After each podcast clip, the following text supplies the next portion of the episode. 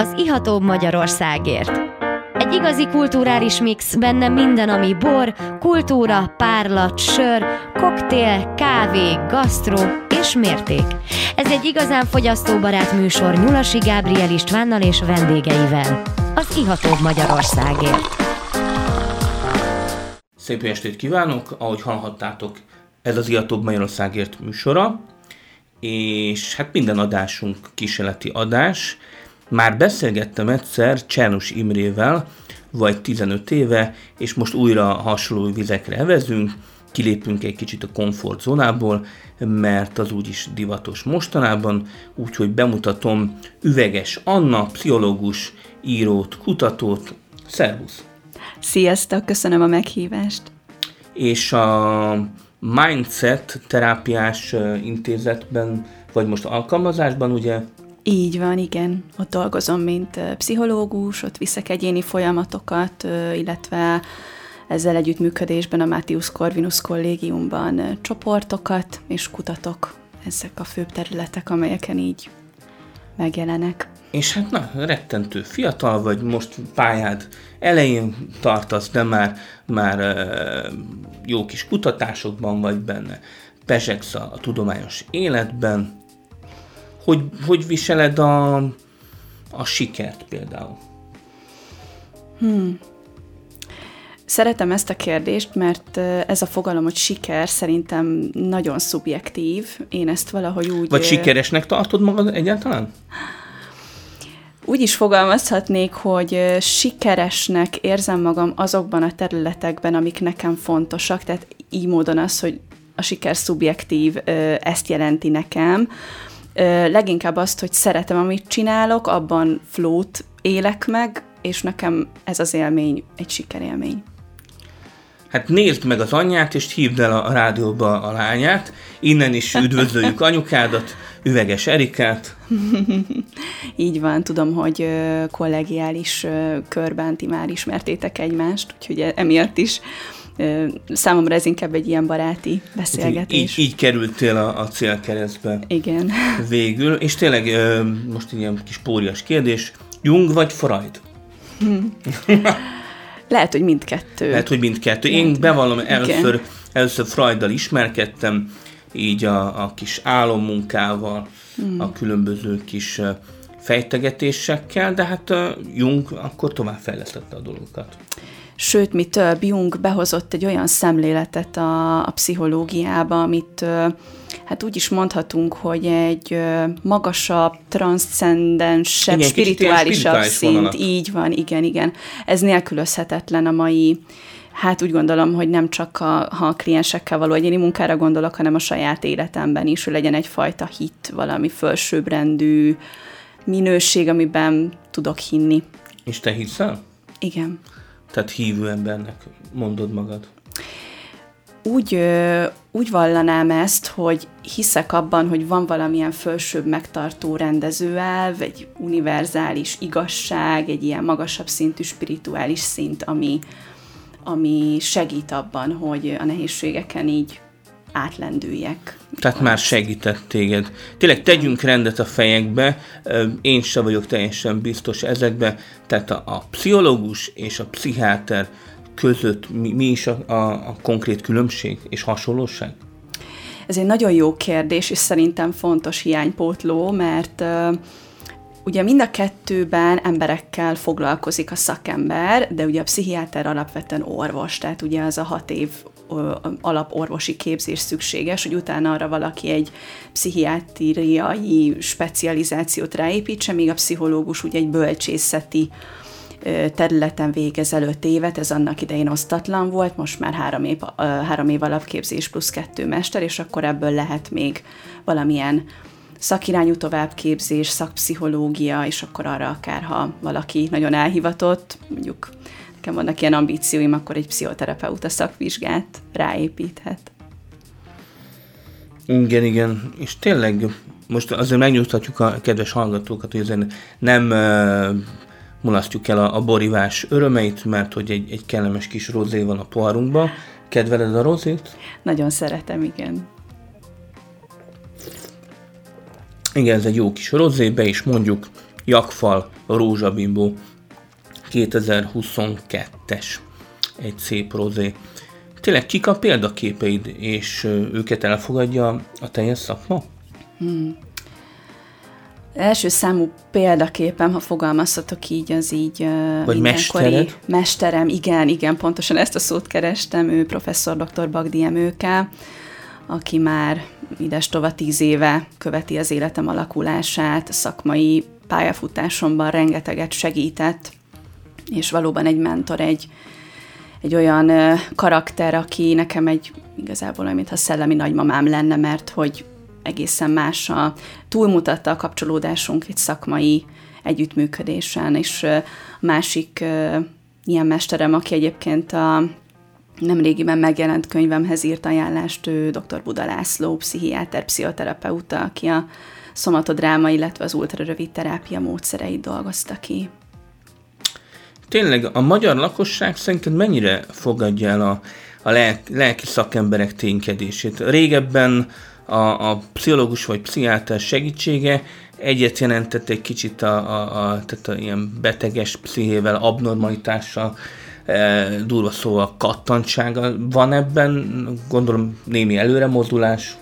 Abszolút, ez amiről most mesélsz, ezt ugye úgy nevezi a tudományos világ, hogy ilyen biomedikális szemlélet, ami annyit jelent, hogy mondjuk a testet a lélektől elválasztva kezeljük az embert, mint egy ilyen mechanikus gépet, és ugye ez hát a pszichiátria hajnalán nem is mondhatni, hogy túlemberséges kezelési módokat jelent. Hát igen, egy kis, kis elektrosok, vagy egy kis lobotómia. Igen, igen, ugye vannak ennek olyan formái, amit ma már, mondok egy példát, egy epileptikus zavarnál, komoly epilepsziás rohamoknál még mindig mondjuk az elektrosoknak modernebb eszközeit használják.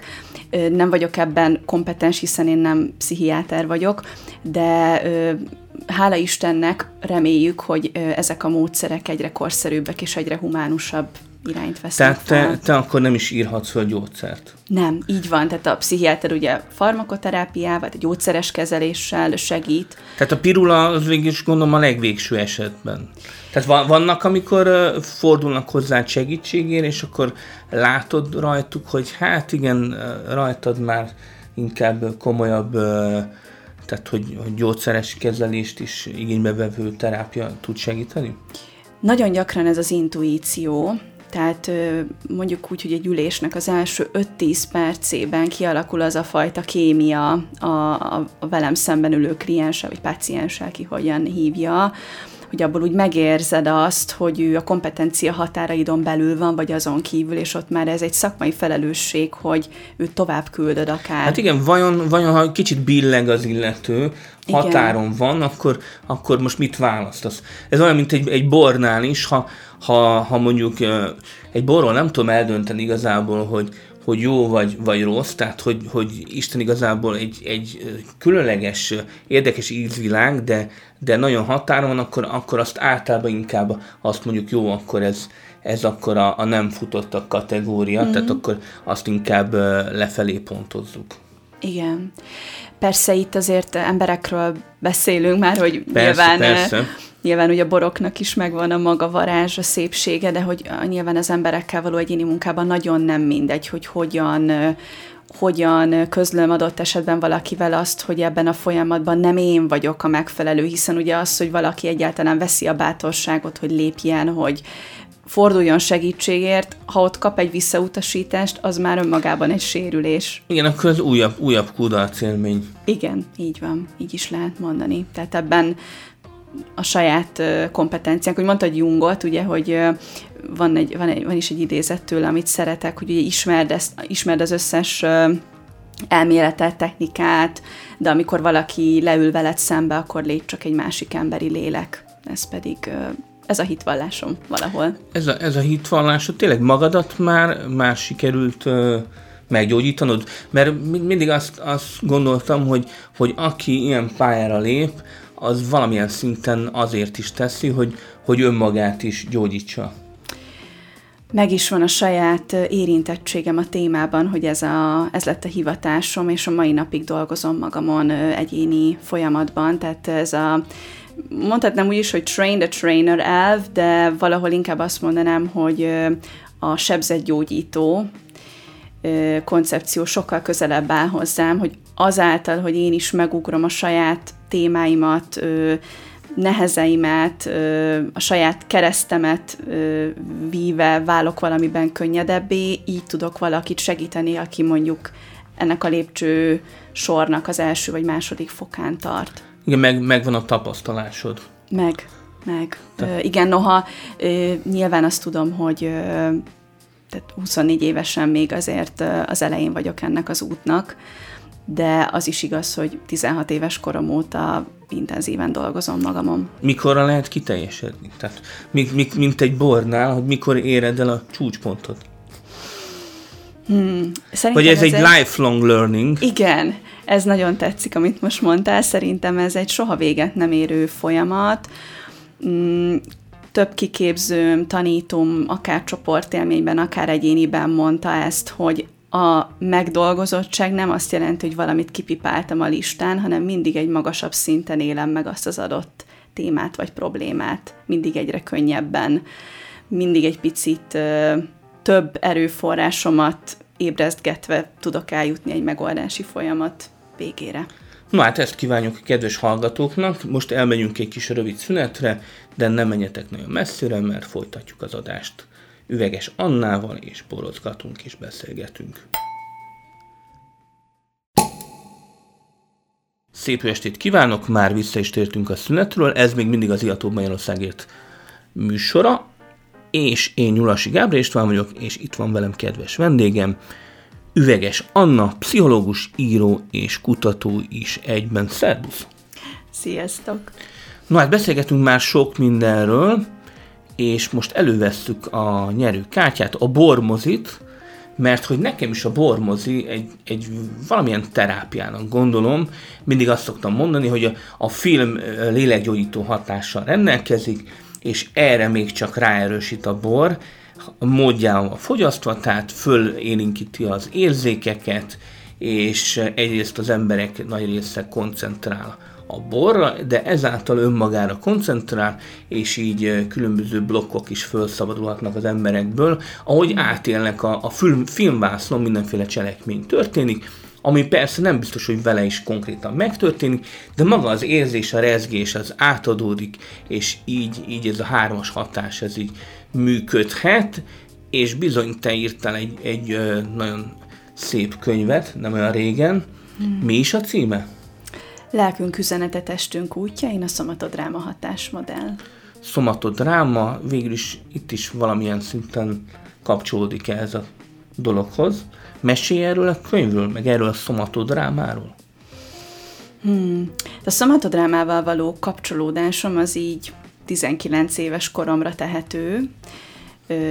Amikor magáról a módszerről hallottam, az inkább 17, és akkor elmentem egy ilyen bevezető tanfolyamra, ahol úgy megismertem a módszert közelebbről, és a könyvnek az elején, most anélkül, hogy így spoilereznék, van is erről egy ilyen történet. Tehát, hogy emlékszem arra a napra, pontosan arra az első napra, amikor én az ötvös tízbe elmentem egy ilyen alaptanfolyamra, és annyira megérintettek azok a játékok, azok a folyamatok, amiket én magammal, vagy a társaimnak a, a történeteiben láttam, hogy tovább mentem, és akkor erre épült egy több ö, tíz órás alapélménykurzus, és akkor utána egy ilyen ö, Emberi Erőforrások Minisztérium által kiírt ö, kutatási pályázat, amit ritka, hogy pszichológia kategóriában megadnak, viszont annyira megtetszett ez a fajta szemléletmód, hogy a test és a lélek És akkor így... megnyerted.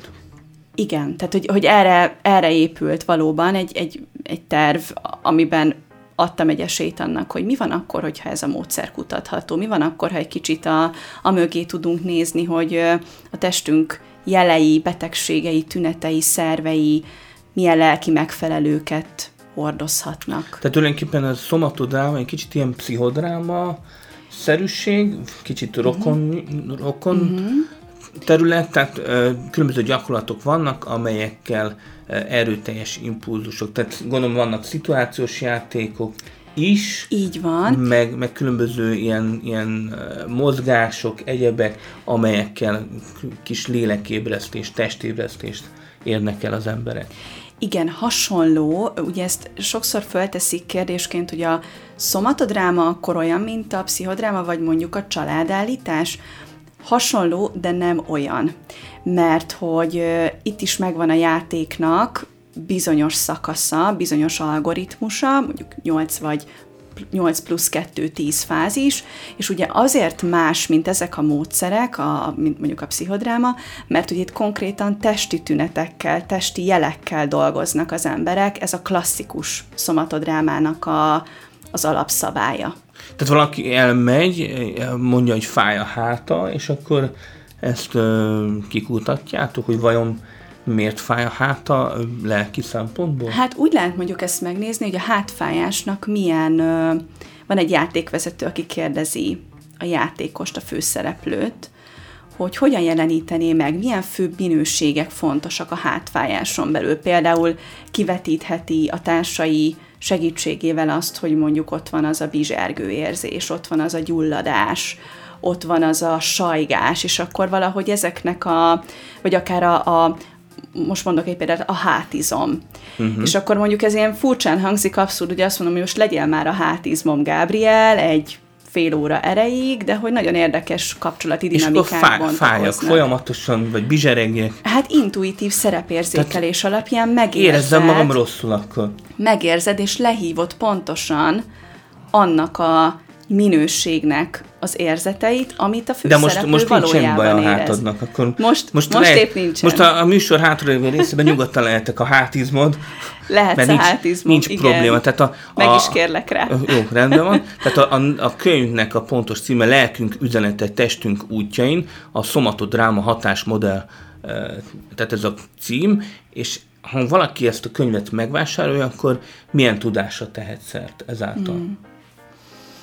Ugye ennek a könyvnek a kiadása februárban történt a Globerit kiadónál, ami ugye egy nagy lehetőség volt arra, hogy ez a könyv igazából világszerte elérhető legyen. Ez azt is jelenti, hogy mm, többek között a New Yorki Barnes Noble könyvhálózat is megvette, azonban a magyar olvasóközönség számára, hogy hozzáférhetőbb legyen, és tényleg a egy könyvesbolt polcán le tudjuk emelni. Egy, egy neves magyar könyvkiadóval jelenleg zajlanak tárgyalások, hogy októberben legyen egy újra dolgozott kiadás. És akkor ezáltal ez nekem is egy, egy fontos szempont, hiszen ugye ezért írtam, hogy adjon hasznot, adjon önismereti többletet, és válaszul a kérdésedre talán ez a legfőbb célja, hogy az, aki ezen a könyvön belül elolvas egy-egy történetet, egy-egy játékot, és közben mondjuk kedvet érez ahhoz, hogy megnézze, hogy ez a módszer hogy működik, hogy ez pszichoterápiás kutatási szemlélettel hogy vizsgálható, a saját témáival kapcsolatban kaphat felismeréseket, hogy vajon én hogy tudok elindulni, hogyha félek például az önismerettől, mint olyantól, akkor lehet, hogy ez a játékos, spontán, kreatív, non-duális és non-direktív szemléletmód, amiben igazából csak annyit jelent, hogy a, a testi és lelki folyamatokat egységben kezeljük, párban kezeljük, akkor rálelhet a saját témáinak a forrására. Tehát ha kezembe fogom a könyvet, akkor játszhatok ha kezedbe fogod a könyvet, akkor igazából képzeletben végigviheted magad egy hasonló folyamaton, de a játékhoz egyébként javasolnám inkább, hogy próbáld ki, és tedd Érdemes, bele magad. ha egy, egy, egy elmennék tanfolyamra inkább. Akár egy gyógyítónapra mm, képzett, hozzáértő szakemberek tartják, és hát ugye ennek a módszer kidolgozója dr. Buda László, a szakmai felügyelője, szupervízora minden esetben. És mit jelent az ultra rövid terápia? Az ultrarövid terápiás konzultáció az egy olyan nem pszichoterápia, amiben ö, voltak éppen a szomatodráma egyéni formájának egy ilyen magasabb fokát kell elképzelni, amikor egy ilyen, hát úgy mondom, hogy egy ötfázisú ö, konzultációs folyamaton keresztül végigviszünk egy testi problémát, vagy akár egy életvezetési tünetet, egészen annak a lelki megfelelőjéig. És ez egy, ez egy igazából páros konzultációs forma, ahol van egy konzulens, egy kliens, és ennek igazából az optimális időtartama az egytől három alkalom.